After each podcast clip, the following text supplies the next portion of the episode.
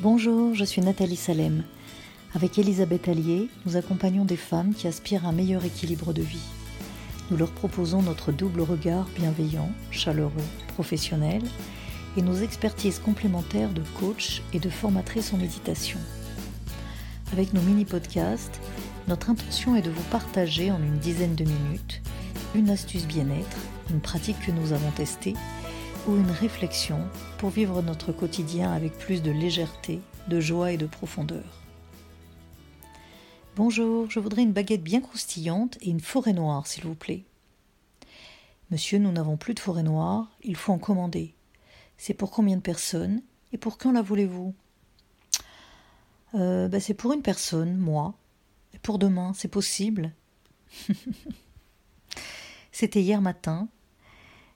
La cliente, j'étais la cliente juste derrière ce monsieur gourmand dans la boulangerie-pâtisserie. Et je sentais dans sa demande s'exprimer l'impatience et la jubilation de l'enfant à l'idée de se régaler. Cette simple demande m'a mise en joie. C'est si simple, au fond, de s'accorder des moments de joie, de plaisir. Si simple de cultiver cette propension que nous avons d'être heureux, en dépit de tout le reste. Et cet homme en était l'exemple matinal.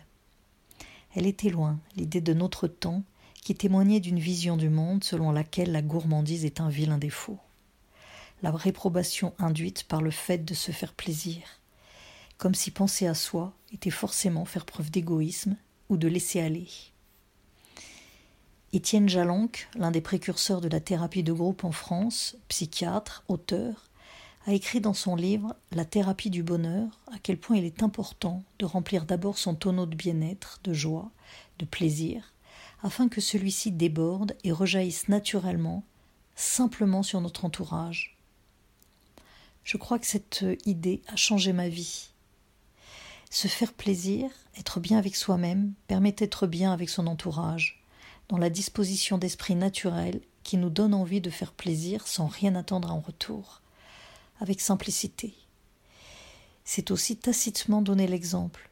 Si c'est possible pour moi de me faire plaisir, de penser à moi, d'être heureuse avec simplicité, alors j'envoie le signe aux personnes de mon entourage qui peut-être se l'autorisent moins, que oui, c'est bien de se faire plaisir, c'est bien de penser à soi, de cultiver sa gourmandise.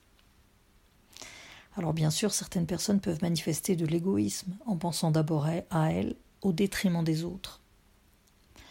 Et ça, cette crainte d'être égoïste que le fameux « la gourmandise est un vilain défaut » nous renvoie, je crois que c'est un raccourci bien rapide.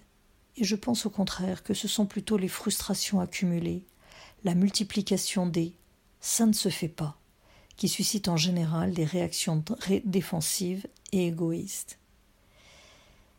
Soyons gourmands de vivre, cultivons le bon, le doux, le joyeux, et contribuons ainsi à promouvoir la joie de vivre, à nous ouvrir aux joies qui nous entourent et que nous finissons par ne plus voir à force d'être le nez dans le guidon, à pédaler toujours plus vite. Ne voyez pas dans mon propos une critique ou un jugement, car moi aussi il m'arrive de pédaler, le nez dans le guidon. Mais s'arrêter un instant, déguster un gâteau, se délecter de la nature qui s'éveille au printemps, admirer les cerisiers du Japon en fleurs, regarder les gens que l'on aime. C'est tout cela qui donne du relief à notre vie et qui nous fait dire que la vie est belle, indépendamment de ce que nous réalisons, de ce que nous produisons. Nous arrivons à la fin de ce podcast. Pour conclure, une question pour vous qui nous écoutez ou qui nous lisez. Comment avez-vous envie aujourd'hui et dans les jours à venir de cultiver et d'exprimer votre gourmandise et votre joie de vivre ? Laissez libre cours à votre créativité, à vos envies. Cela fait tant de bien.